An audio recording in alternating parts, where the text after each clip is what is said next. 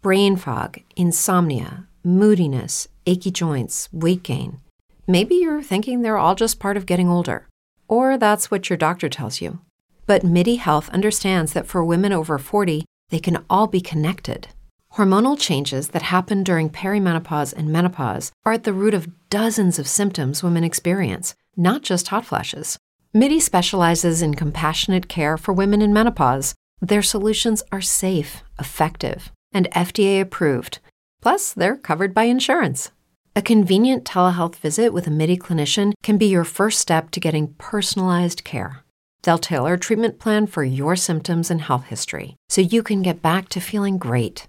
91% of MIDI patients get relief from symptoms within just two months. When your body changes, your care should too. Book your virtual visit today at joinmidi.com. That's joinmidi.com.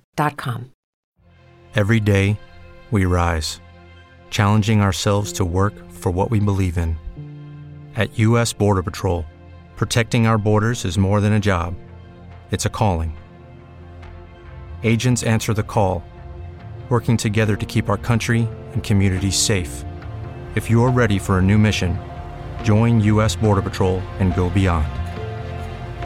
Learn more at cbp.gov/careers. Any health related information on the following show provides general information only. Content presented on any show by any host or guest should not be substituted for a doctor's advice. Always consult your physician before beginning any new diet, exercise, or treatment program.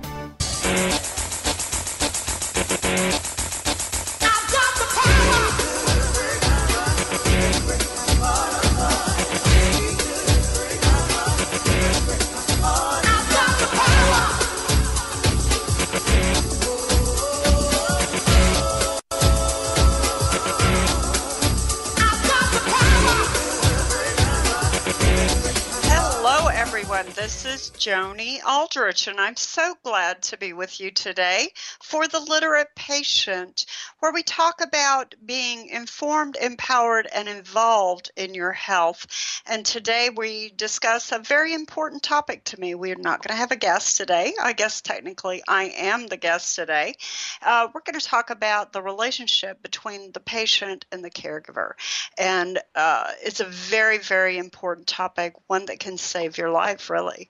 Uh, so um, first, I'd like to introduce my wonderful co-host, Miss uh, Miss Doctor Miss Doctor. That's pretty bad, Doctor Melissa Stewart. Welcome, Melissa. Thanks, Joni. I'm so glad to have you back. We missed you the last three weeks.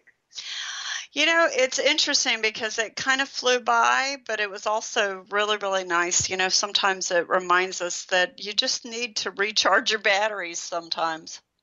I think it's a really good uh, topic that we have for today, considering that you've had to recharge your battery, because that's one of the things we forget about with our caregivers is that you can't really be a good caregiver if you're not taking care of yourself. And as someone who deals with teaching the next generation of healthcare providers, um, we often have to remind them that although you're very enthused and excited about where you're going, remember all along the way that you can only make a difference if you're there so you have to take care of yourself also. But to kind of kick this off, I thought that it might be good to start off with the definition of caregiver. And this is from our, our Webster's Dictionary, our Old Faithful. And it is a caregiver is a person who gives help and protection to someone, such as a child, an elderly person, or someone who is sick. And I really like how they entered the protection also, because we think about the help, but the protection is huge also. Absolutely. And I've kind of always thought of the caregivers as being, in many ways, the referee because uh, we kind of direct traffic, so to speak. But, you know, you bring up a great point there that was one of the points that I want to talk about today because, you know, when we're talking about a literate patient, maybe some people are saying, well, why are we talking about caregivers today? Joni, you have another show for that. Well, um, because a lot of cases, caregivers and patients are in this together, and you may not believe that you need a caregiver because, you know what, I, I, I hate Melissa. I, I, I try not to hate very often, but I know that a lot of people consider needing a caregiver as a burden, and you know that that is just something that it can can totally be negative and can definitely impact the relationship uh, because you've got to work together as a team. Absolutely, I agree with you.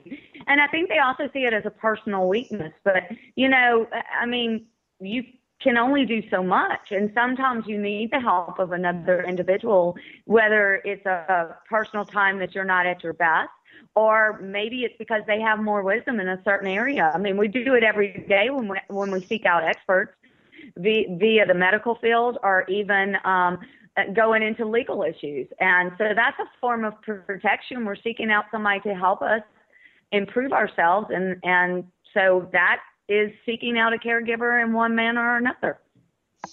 And you know, there's certainly um, you, another point that you brought up that was really good when you read that definition. Um, a lot of people don't realize that a parent is a caregiver. We don't think about it that way. We think about it as a parent. When I went into caregiving for my husband, I didn't think of myself as a caregiver. I thought of myself as a spouse.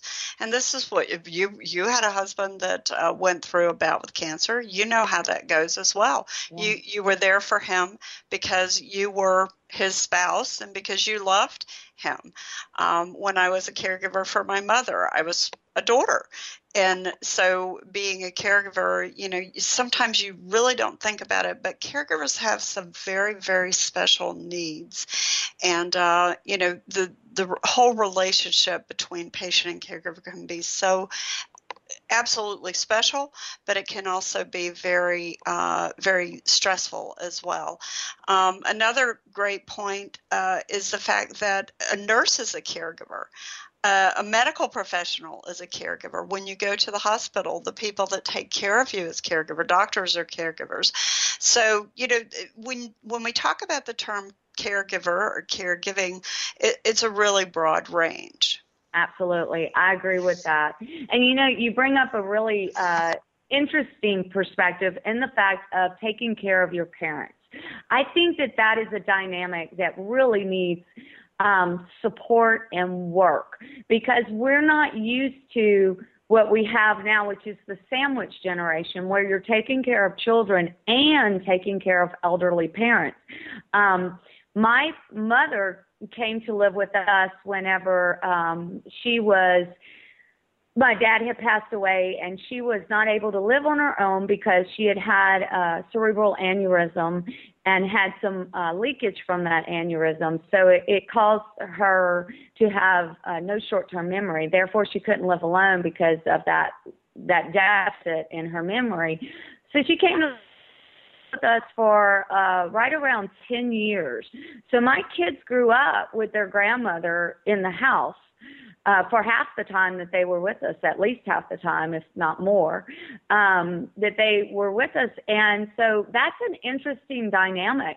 And it's very different because with a child, you automatically assume that authoritative role because they're your child. But with a parent, it is a very touchy situation because they still have control, yet like with my mother, she was in my house, and so it's it's very uh, sensitive. And I really think that that's a generation we really need to support as much as possible because a lot of them are making the decisions for the health care of their parents, and that's really not something we're groomed for. And and again, this is a role reversal thing that we go through, you know, when we become caregivers for a parent and it can be just as hard for the patient and and just as hard for the caregiver. Uh, I know and and I'm going to relate this story um, because I really do think it's very very pertinent to this and it certainly taught me uh, a lot about caregiving. I was caregiver for my husband as you know, uh, who died of cancer at the age of 45 uh, and then I turned around three or four years later and I became the caregiver for my mother, who also had cancer. And going into that, you know, I thought, well, there's going to be a lot of this, this is, that is really similar. And hello, I've written some books on caregiving. Uh, so you know, but what I didn't take into consideration that was glaringly evident to me uh, through going through that was that they were going to be different journeys. Every caregiving journey is different. Every caregiver, every care receiver, we don't call them patients, we call them care receivers, they're all different. So you don't know what to expect. So just because you've been a caregiver before doesn't mean that you're going to do it again and have the same uh, experience, so to speak. I would agree with that. It's funny because um, it's different. Uh, elderly facilities that I've been in, it's funny to talk with the nursing staff because some of them will talk about how whenever they turn the age where they may need those services, they're going to be like so and so or they're going to be like so and so. And it is funny because we are all so different and so do people that seek out healthcare services. As a matter of fact, that's part of why we do this show, Joni, is because we really want people to be able to stand up for their individual preferences and be able to speak towards what's a priority in their life and maintain that dignity of what they consider as a quality life. So, um, so yeah, I always said I would be the honorary patient. so. Well I, i'm not going to offer to be your caregiver and i'll certainly support your husband if he if he has to do that role.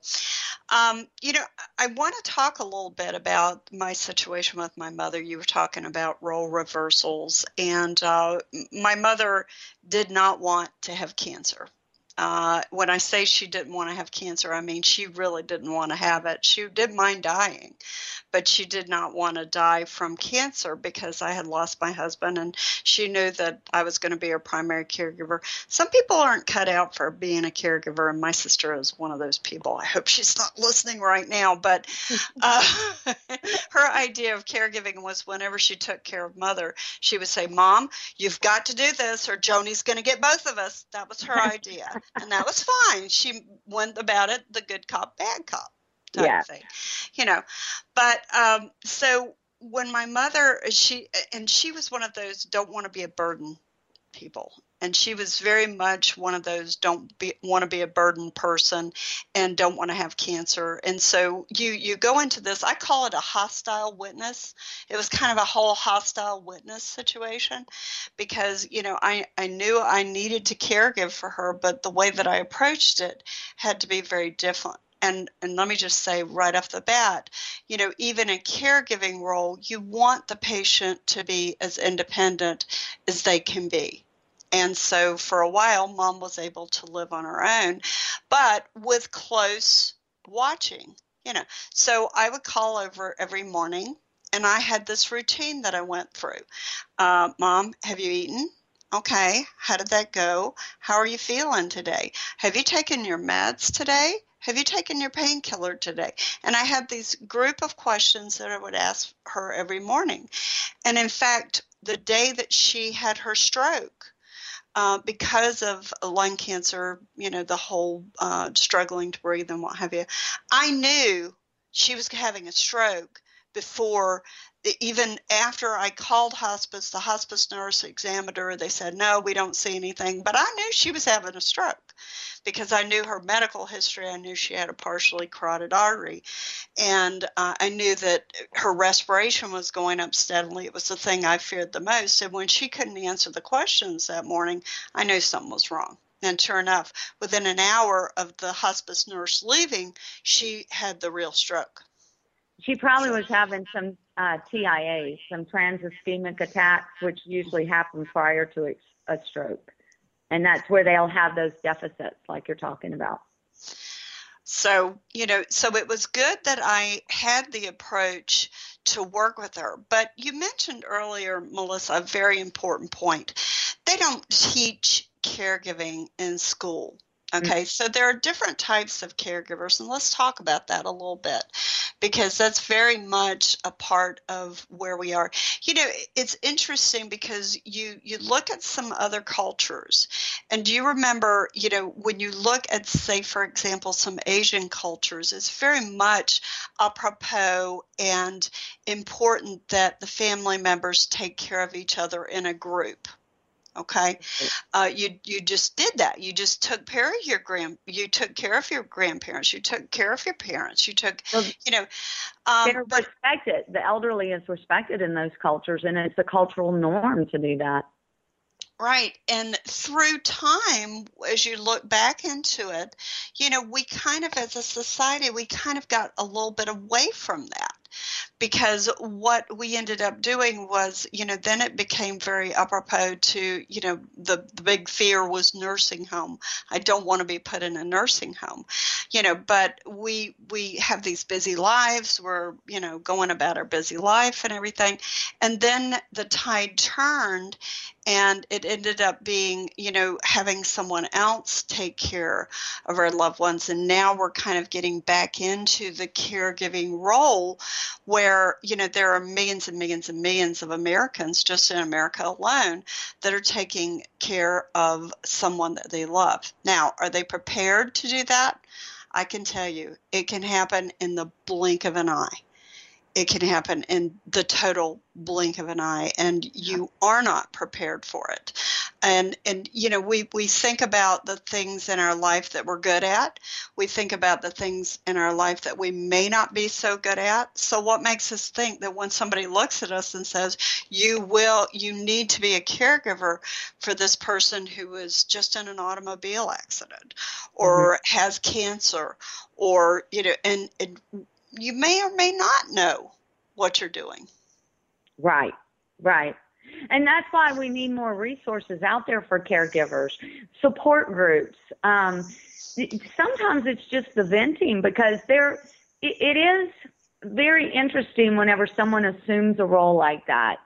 Um, I have uh, I, I I was one of three in my family uh, children, and my sister passed away when she was 23, and I have a brother. And um, my brother is married, has a family, but um, my my mom would have gone in a nursing home if he had had his preference. And um, I, my mom was not nursing home material. She was physically everything was great. She just mentally had that deficit. So, um, and less than 5%, I need to share this, less than 5% of the population in the United States is in a nursing home of the geriatric population, I should say. So you're right. That is kind of a fear everyone has, but reality wise, that's not really the norm because less than 5% is not a lot of people.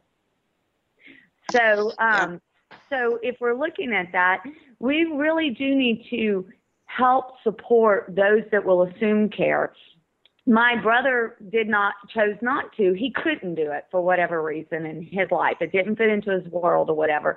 Didn't necessarily fit into ours but we made it fit into ours. And um and it is a learning curve. And there is a at first you do kind of go through the grief process because you're losing your normal life you know? Um everything's Absolutely. changing and you're assuming this new role that you didn't even sign up for you know? So and it's not that you don't love your parent or whoever you're taking care of. It's just such an adjustment and such a shock that it really um it, it, it's a grieving process. And so there mm-hmm. are all of those stages that you go through um and it would be helpful if you had support to be able to help you walk through those. And some people do and some people don't you know, um, Melissa, I, I, love the topic today, and I want to turn the tide a little bit when we get back and talk about what it means to the patient a little bit too. But uh, let's take a quick commercial break. Don't anybody go anywhere. We'll be back with uh, Dr. Melissa Stewart and with me, Joni Aldrich, as we talk about the important topic of patient and caregiver relationship.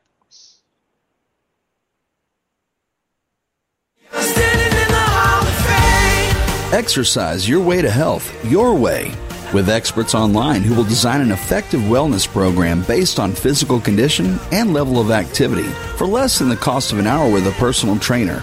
Use the discount code SOS1 for a 10% discount. ExerciseMD.ca. That's exercisemd.ca. Start getting healthier today.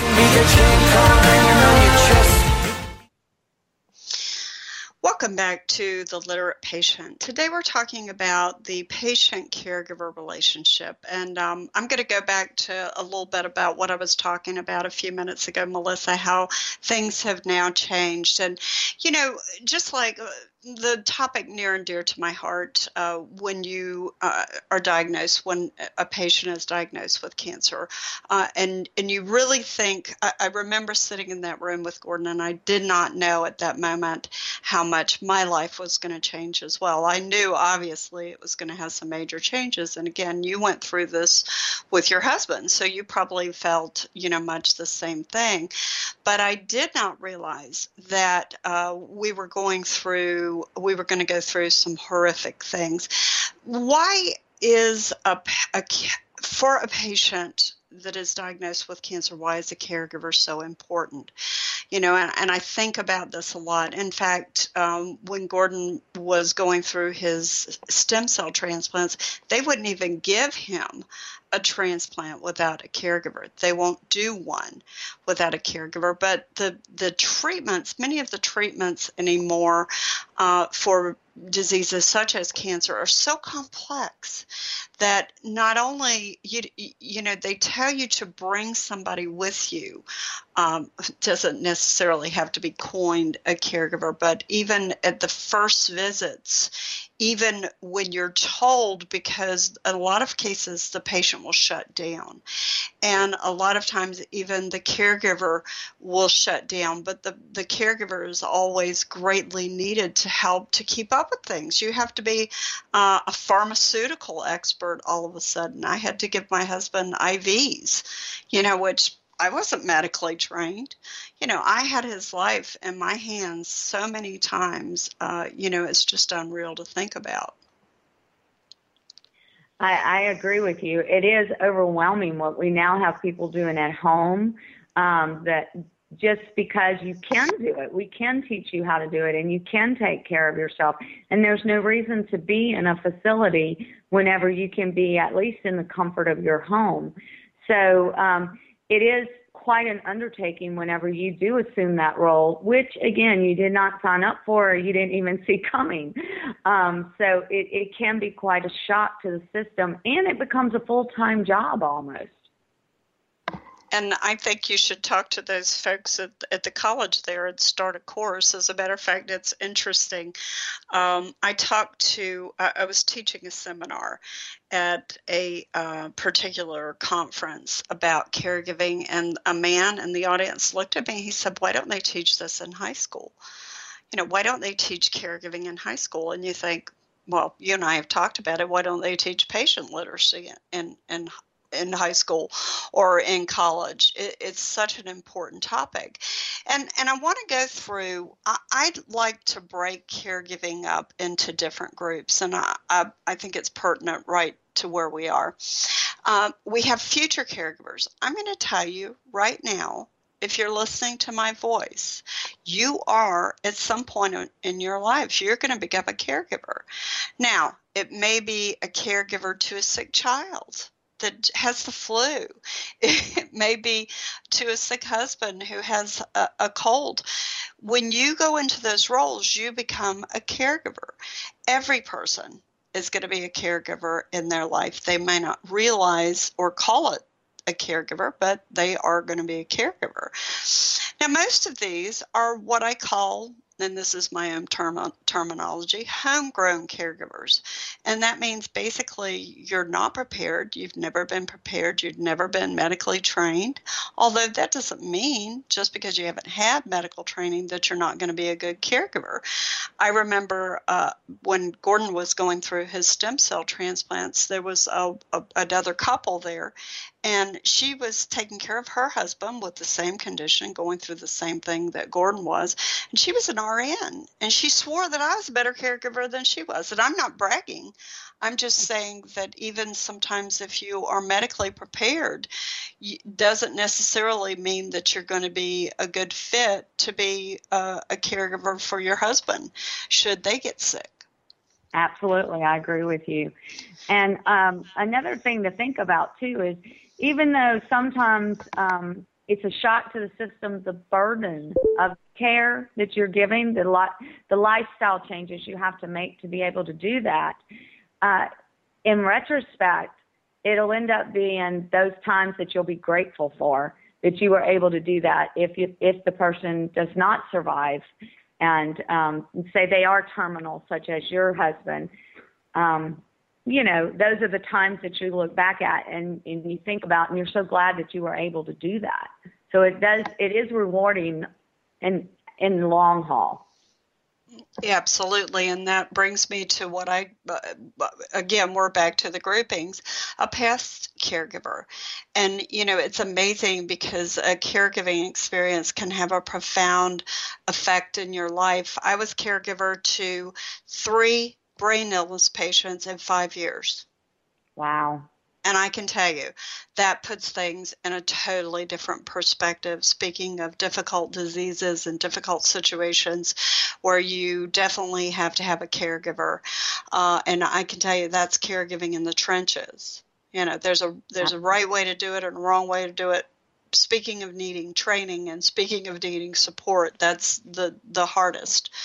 Then there's a professional caregiver. There are many professional caregiving companies out there now, and sometimes they provide respite care for um, regular caregivers uh, and, and can also help to, you know, get things on an even keel, so to speak.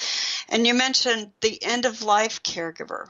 That's mm-hmm. totally different. When you're going through end of life, uh, it's very, very traumatic for not only the patient, obviously, you know, the patient is the total focus, but the caregiver as well, because there are so many emotions, so many, you just enter a whole new phase of uh, you know support for the patient. Uh, and speaking of support for the patient, there's also support for the caregiver. Very important. You may be a caregiver of a caregiver, you know, and and and help along the way. You've got to have those people. It definitely takes a village. Absolutely. So, and I think you're right in that that is that is a true deficit that we have. Not only do we lack the knowledge for caregiving, but also we lack the support structure for caregiving, and that is that ability for to have that social or community type structure. You know, um, the company that I work for, uh, we're a ministry oriented uh, company. That's one of the things that we um, shared last week when we were talking with the CEO of the man. With LuckyLand Slots, you can get lucky just about anywhere. Dearly beloved, we are gathered here today to. Has anyone seen the bride and groom? Sorry, sorry, we're here. We were getting lucky in the limo and we lost track of time. No, Lucky Land Casino with cash prizes that add up quicker than a guest registry. In that case, I pronounce you lucky. Play for free at LuckyLandSlots.com. Daily bonuses are waiting. No purchase necessary. Void where prohibited by law. 18 plus. Terms and conditions apply. See website for details. Hey guys, it is Ryan. I'm not sure if you know this about me, but I'm a bit of a fun fanatic when I can. I like to work, but I like fun too. It's a thing. And now the truth is out there. I can tell you about my favorite place to have fun. Chumba Casino. They have hundreds of social casino style games to choose from with new games released each week. You can play for free anytime, anywhere and each day brings a new chance to collect daily bonuses. So join me in the fun. Sign up now at ChumbaCasino.com. No purchase necessary. VGW. Void were prohibited by law. See terms and conditions. 18 plus. Management end of our company. And um, this is a ministry. This is a needed ministry out there to have support for caregivers, to have that backup training to, if we really want to help people, helping people that are helping others – maintain some type of quality of life, that is a huge need out there. So um, I think that although it'd be nice to have stuff like that in the colleges and and different organizations out there, I really think that it's going to be our ministries that need to step up and really help provide that structure and those support systems out there. And many of them do. Actually, um, many support groups are related to not only um, medical centers, but also uh, a lot of churches. And, you know, it's interesting having been a part of some of those uh, support groups. It's really, in a lot of cases, the caregivers that help other caregivers because, you know, one caregiver particularly I'm thinking of an Alzheimer's dementia caregiver, uh, may say, Well, I'm having trouble with my husband or my wife doing such and such. And, and another caregiver will, will pop up and say, You know, I had that very same problem. And this is what I tried and it worked for me. You know, and, and what we fail to realize in many cases is that you've got to have a plan for caregiving.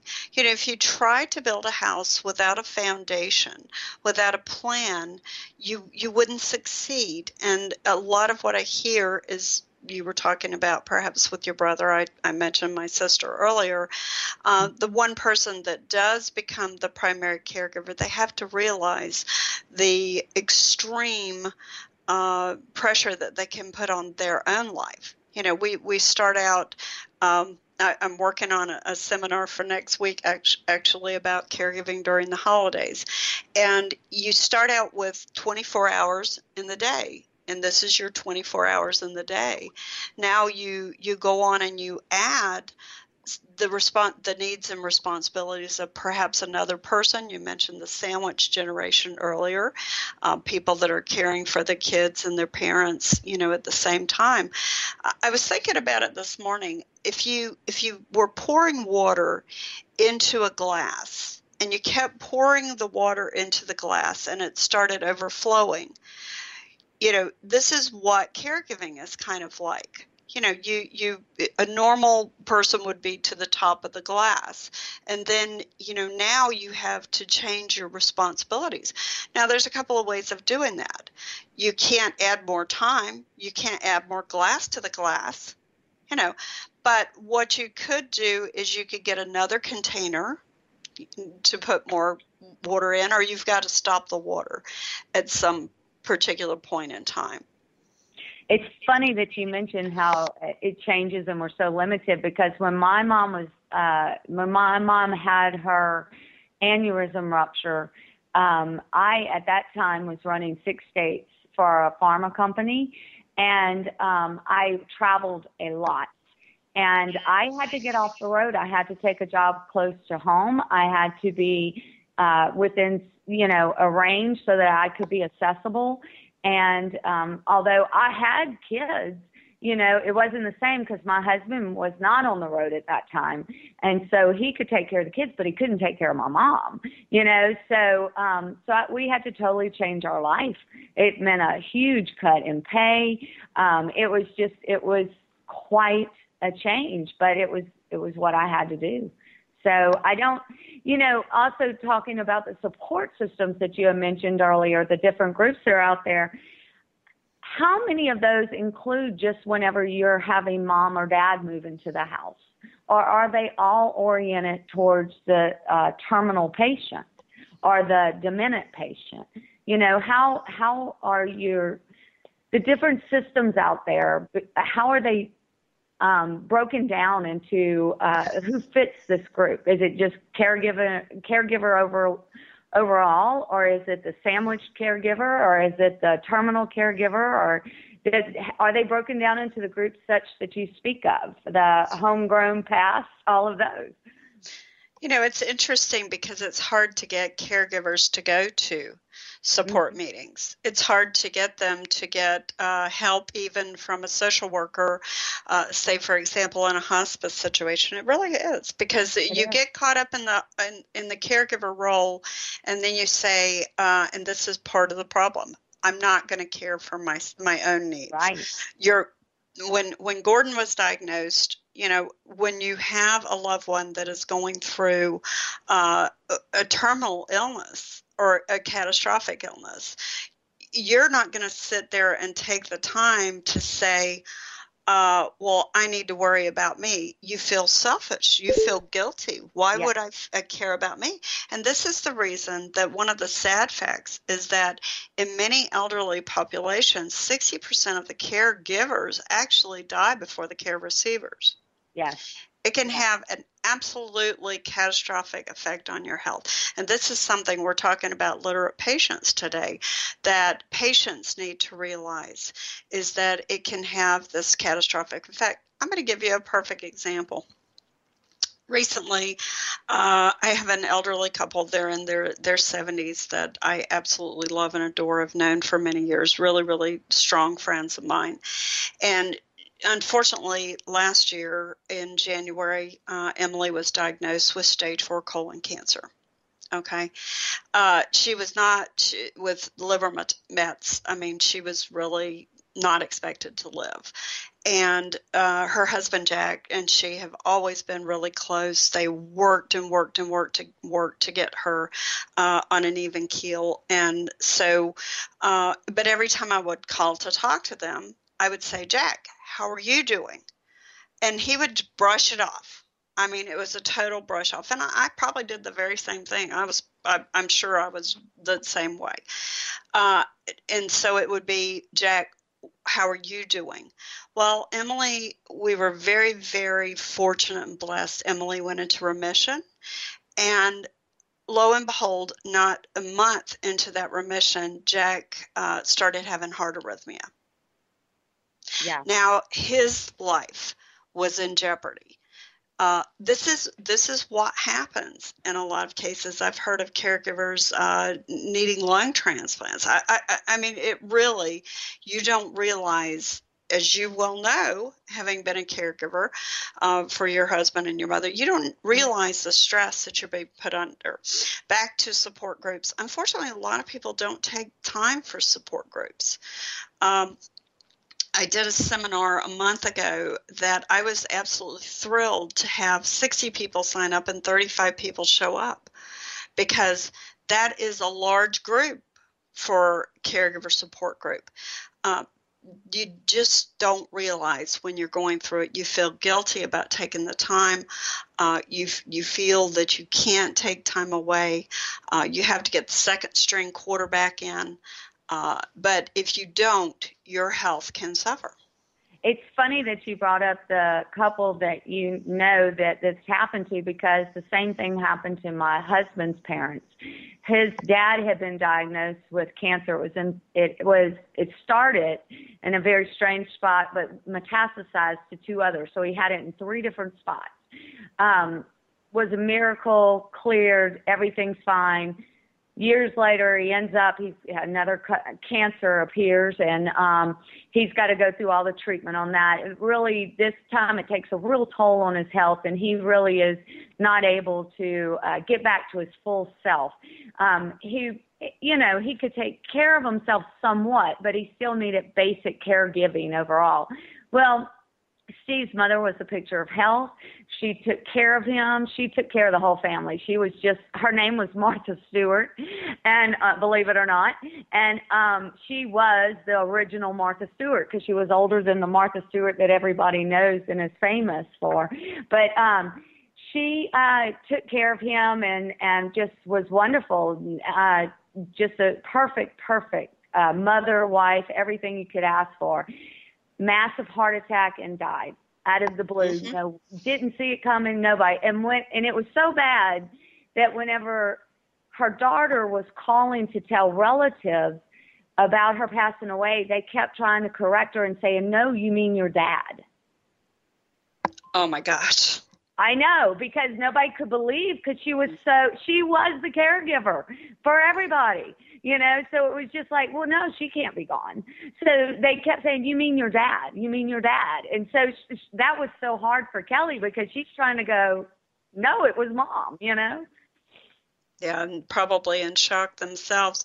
You know, so now let's turn it back to the patient because, you know, I, I think that by talking about caregiving, we're learning a lot of different things that the, the patient can do. And I'm going to tell you, one of the things that I hear a lot from caregivers is, uh, particularly in difficult situations, is the patient doesn't want to see me cry. Okay. Uh, and I can tell you, that's hard uh, because you need to release that emotion. And so, if the, to the patients that are listening today, you know, and and perhaps need to um, have a different viewpoint towards caregiving. First of all, please encourage the the caregiver to go to support groups to get yeah. the support they need. Encourage them to get out. A lot of caregivers feel very guilty if they take time to go to the movie or go to go to dinner with friends. So you know encourage them to have that time if you can and encourage them to get that support because you know if, if and that is a great time to have that respite where you can cry if you need to because you have to grieve. And uh, it can be hard you know to to watch. Um, but also uh, here's another thing you know uh, uh there was a, a time in Gordon's sickness where he was um, uh, he was biting to me. He was this was very much not Gordon. Uh, he was under a lot of uh, meds and, and different things, but he he was ugly to me. You can get, you know, the the ultimate grumpy patient syndrome. Uh, you know, some patients can't help it. Uh, you know, particularly when you're going through a brain illness. But mm-hmm. um, please try not to bite. and I don't mean that literally. Definitely don't want to bite literally. Try to have a decent, a good attitude uh, towards the caregiver, and don't, you know, realize that if the caregiver is necessary, you know, don't try to bulk from it. Don't try to try to work within, you know, the boundaries of of a good caregiver patient relationship. I, I think it's very important for both the caregiver and the patient to acknowledge their emotions. Um, I have uh, worked with uh, patients that were terminal and and kids that were terminal, which was really hard. But there's one particular child that I remember that um, she was sent home because there was nothing else they could do for her. She was a, a leukemic patient, and um, this little girl, uh, in the process of uh, me visiting her and taking care of her in her home, um, she uh, and I became very close. And uh, she had slipped into a coma once and came out. Um, but this this last time that she slipped into a coma, uh, it, she was going to pass away. But the, this child was living with vital signs that were just unbelievable, and um, she was holding on, and you could tell she was her spirit was just holding on. And I had told her her uh, sibling that she needed to uh, sit down with her and talk with her and, and let her go. But I also told her parents because she was a really good kid, and I knew she followed everything her parents told her to do. So, um, so I told her parents that. But what I didn't realize was how much I needed to tell her goodbye too because I had been with her on that journey for almost a year. I had seen her every single day. And it was just I did not realize the emotional toll it was taking on me also. So I, the one thing I can definitely say that um, that experience and that particular child helped me be a better caregiver for caregivers because it is so important to recognize that emotional journey because it is a journey. And you do go through a full range of emotions. There there is rage there is there is anger that just comes from nowhere there, of course, is the pain and suffering, the grief that goes along with it. But it's just so important not to push emotions down and to truly feel them and try to work through them. And um, for both ends of this relationship. And, and I think you brought up an excellent point earlier, and I want to you reiterate it. And it's one of the things we're going to be talking about caregiving over the holidays this week, and that is, you know, you've got to take time to grieve, and it's not just grieving a person; uh, it's it's grieving uh, a loss of a normal holiday. That's what we're going to talk about this week. You know, we we all have this picture in our mind, this Currier and Ives Christmas card that every holiday is going to be absolutely perfect. Well, you know, it's interesting because I had often thought of families that I heard about during the holidays that, you know, they had a very, very ill loved one that was not going to survive to have another holiday. And I didn't realize uh, until going through that myself what that was going to be like, but very much uh, was prominent with my mother when she went through her her final holiday. With Gordon, I didn't know. With mother, we did, and you know everything changes. Your total perspective of everything changes. What do you give this person as a gift? I can tell you what you give this person as a gift because I th- this is something that we had Dr. Nelson on the show before, and she talks about end of life and um, making sure wishes are established. What you can give them is to sit down and talk with them about what's going to happen and exactly what do they want. That's the best gift you can ever give anybody is to have that set up and to respect them all the way through their last breath and until they're no longer visible to us. And that is what Thanksgiving should be. Uh, and that's a great time to talk about it. And also to turn around and do it for your loved ones, your kids, your family that's going to be left, to let them know exactly where you stand. That's the best gift of all.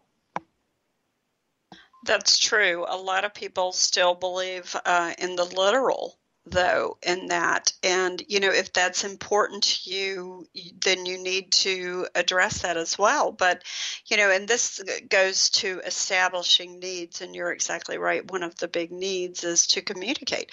You know, it's interesting. What I'm going to, one of the things I'm going to talk about is I'm going to talk about hope and take it on on an HOPE scale, and that is H is happiness. You still have to have happiness in the holiday. You can't expect everybody else in the world to go around moping. And by the way, who wants to be in a doom and gloom? So when I when I think about that with my mom, I made sure that you know her nutcrackers were out. Those were the things that she loved. You know that she got to watch all the holiday movies that she wanted to watch. That she got to listen to all the holiday music. You know, you're exactly right. You do have to listen, but you can't take all happiness out. Uh, openness. O is for openness. You have to have openness. You have to have that open line of communication about what is important, what isn't important. It's going to be different. Uh, P is per, for perspective. You have to have perspective. And E is for equality because that that what is imp- important to that patient may not be what's important to the caregiver, but they both have to be considered. So, um, you know, it's interesting that you know you you have to um, kind of focus on these things. You know, when you're going through caregiving. I think when you're at that point that um, the physical is just not as important as the that bonding and the love that you feel and that ability to be able to acknowledge all of that. That's the there's there's you don't realize what life is all about till you are facing whether or not you're going to have it anymore. Absolutely. Absolutely. There's no question. Well, we we didn't take a break today, but I want to continue going. We have about five more minutes left. Um, Melissa, and you know, just such an important topic today the relationship between patient and caregiver, and making sure what you just talked about was actually making sure that both needs are taken care of. And, uh, you know, certainly that's very important. And there's a way as well that family members can support the patient and caregiver relationship. And that's really important too. Any thoughts on that, Melissa? Um, yes, absolutely, and it's again having that critical dialogue that you need to have, where you you know exactly what they want. Um, what are your end of life wishes? Do you want to be on life support? Do you know what life support is? Um, even if you have to pull in a, a healthcare provider or a medical person who can describe what all happens at the end, um, so that you better understand because there's a lot of people that'll just say, I don't want to be a vegetable. Well, believe it or not, there are levels of that.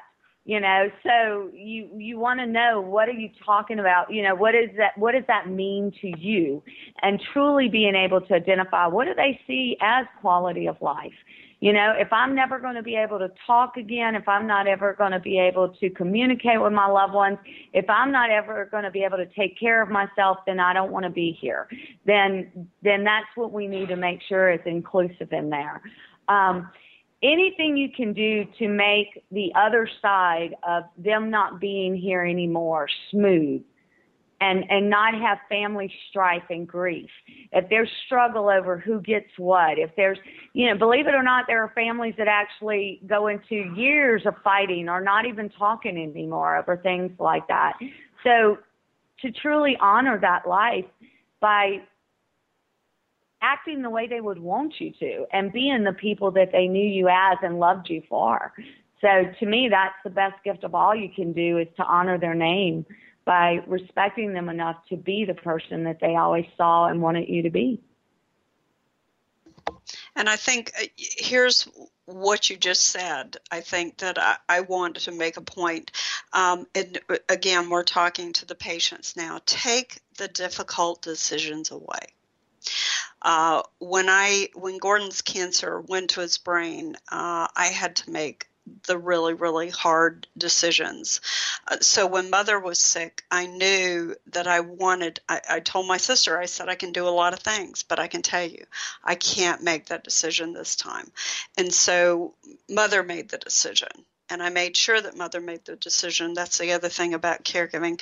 There's a time to speak up and there's a time to shut up and when it has has something to do with end of life decisions, uh, you know, it's very very important to let the patient decide. So, um, you know, take as many. One of the biggest gifts that you can give to your caregiver is to take as many of those big decisions away, those difficult decisions away from them, and uh, you know, say this is my decision. This is what I want to do. Absolutely. It's it, it and it's so respectful for them because you know each of us define life differently. You know, we have priorities, we have our own way of seeing the world and and that's why God made us all so unique and different. But whenever it comes to what is quality of life, only we can define that. And so to be able to respect and honor that is to me uh, the last gift you can give a person and um and it, it's priceless. And really, honestly, the real things in life are priceless. The things Absolutely. that are important, the true gifts, are absolutely priceless. Priceless. So. And you know, I, I think, um, and unfortunately, we we need to close up this conversation. I think we could do a total another hour talking about this. Such an important topic. I will also say to all those people supporting caregivers and patients, you know, during this uh, upcoming holiday season and and any time, uh, realize how strong emotions can be and how strong grief can be, and and and respect that. Uh, I think of a mother who lost her child a year before and committed suicide on the day of his death the following year. Everybody had thought she had moved on and thought she was doing okay, but she truly wasn't. So, um, you know, just respect each other's feelings, talk about each other's feelings, uh, just absolutely great points, and uh, realize that there are people out there that you can help in other ways. The greatest gift is being there for someone and listening and, and caring. So, um, Melissa, I want to thank you uh, for allowing me this time today to talk about caregivers on the literate patient. I'm so glad that we did, Joni, and we're so blessed to have you as an expert out there to speaking up and giving a voice to this faceless, um, just unassumed uh, part of life that we have out there where people are caring for others. It's so important. Um, thank you, Dr. Melissa Stewart, uh, for being with us today. And thank you to the listeners. And my website is J O N I A L D R I C H dot com. And uh, please stay tuned next Friday for another The Literate Patient where we're going to talk. This is Lung Cancer Awareness Month. Next month, we're going to talk about radon and the dangers of radon, uh, which is a very, very important topic when we talk about lung cancer. So uh, have a great week and a great weekend. Thanks.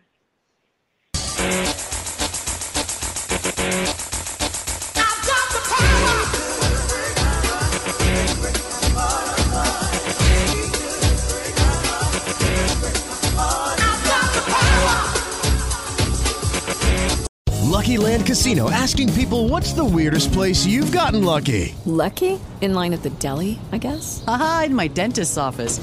More than once, actually. Do I have to say? Yes, you do. In the car before my kids' PTA meeting. Really? Yes. Excuse me, what's the weirdest place you've gotten lucky? I never win and tell. Well, there you have it. You can get lucky anywhere playing at LuckyLandSlots.com. Play for free right now. Are you feeling lucky? No purchase necessary. Void where prohibited by law. 18 plus. Terms and conditions apply. See website for details.